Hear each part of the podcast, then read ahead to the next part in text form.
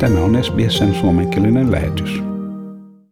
New South Walesin alkoholin anniskelua ja laillista uhkapeliä valvova virasto New South Wales Independent Liquor and Gaming Commission on vihdoin julkaissut Crown Casinoa koskevan raporttinsa, missä todetaan, että kasino on edesauttanut rahanpesua ja että kasinon toimintaan sisältyy muitakin komission sanojen mukaan syviä ongelmia. Sydneyn satamaan rakennetun Barangaroon kävelyalueen osaksi rakennetun 2,2 miljardin dollarin kasinon tulevaisuus on nyt vaakalaudalla. Komission riippumatonta selvitystä johtaa entinen korkeimman oikeuden tuomari Patricia Bergin. Hän on tullut siihen tulokseen, että Crown Resorts-yhtiölle ei voida myöntää toimilupaa Barangaroossa sijaitsevaa kasinoa varten – uhkapeliä vastustavan Alliance for Gambling Reform-järjestön pastori Tim Costello sanoi ABCin haastattelussa, että tämä edusti huonoa uutista kasinolle. Sillä vaikka kasinon onnistuisikin täyttää kaikki tuomari Bergenin asettamat ehdot, kasinan tulevaisuus on synkkä. I think now they're in deep, deep trouble uh, going into the future, even if they meet uh, uh, Judge Bergen's conditions. Lähes 800-sivuiseen raporttiin sisältyy suuri määrä suosituksia muutoksista, mitkä on toteutettava ennen kuin kasinolla on tulevaisuudessa mahdollisuus avata ovensa. Suosituksissa listataan muun muassa kasinon johtokunnan perusteellinen uudistus ja toimia rahanpesun estämiseksi. Selvityksen aikana Crown kasinoa syytettiin rahanpesun edesauttamisesta ja että Crownilla oli yhteys järjestäytyneisiin rikollisiin. Philip Crawford on riippumattoman Liquor and Gaming-viraston puheenjohtaja. Hän sanoi, että kyseessä on myös mahdollinen huumekauppa, lasten seksuaalinen hyväksikäyttö, ihmiskauppa ja terroritekojen rahoitus. We're talking about potentially drugs, talking about child sexual exploitation, Uh, we're talking about um, people trafficking and we're talking about financing of terrorism.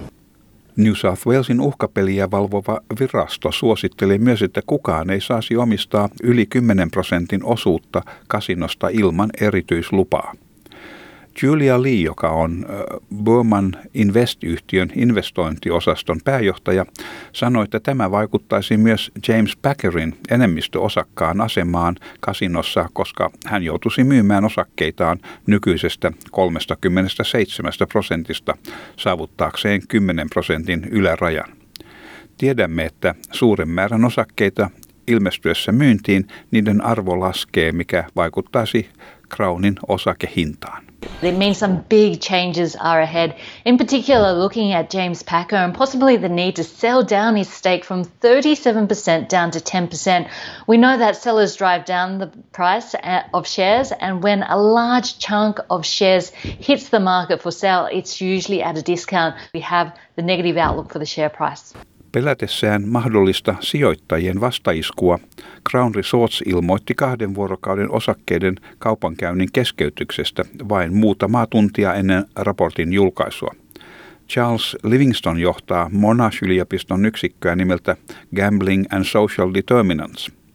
Hän sanoi ABCn haastattelussa, että Australiassa tarvitaan perusteellista muutosta uhkapeliyritysten valvontaan.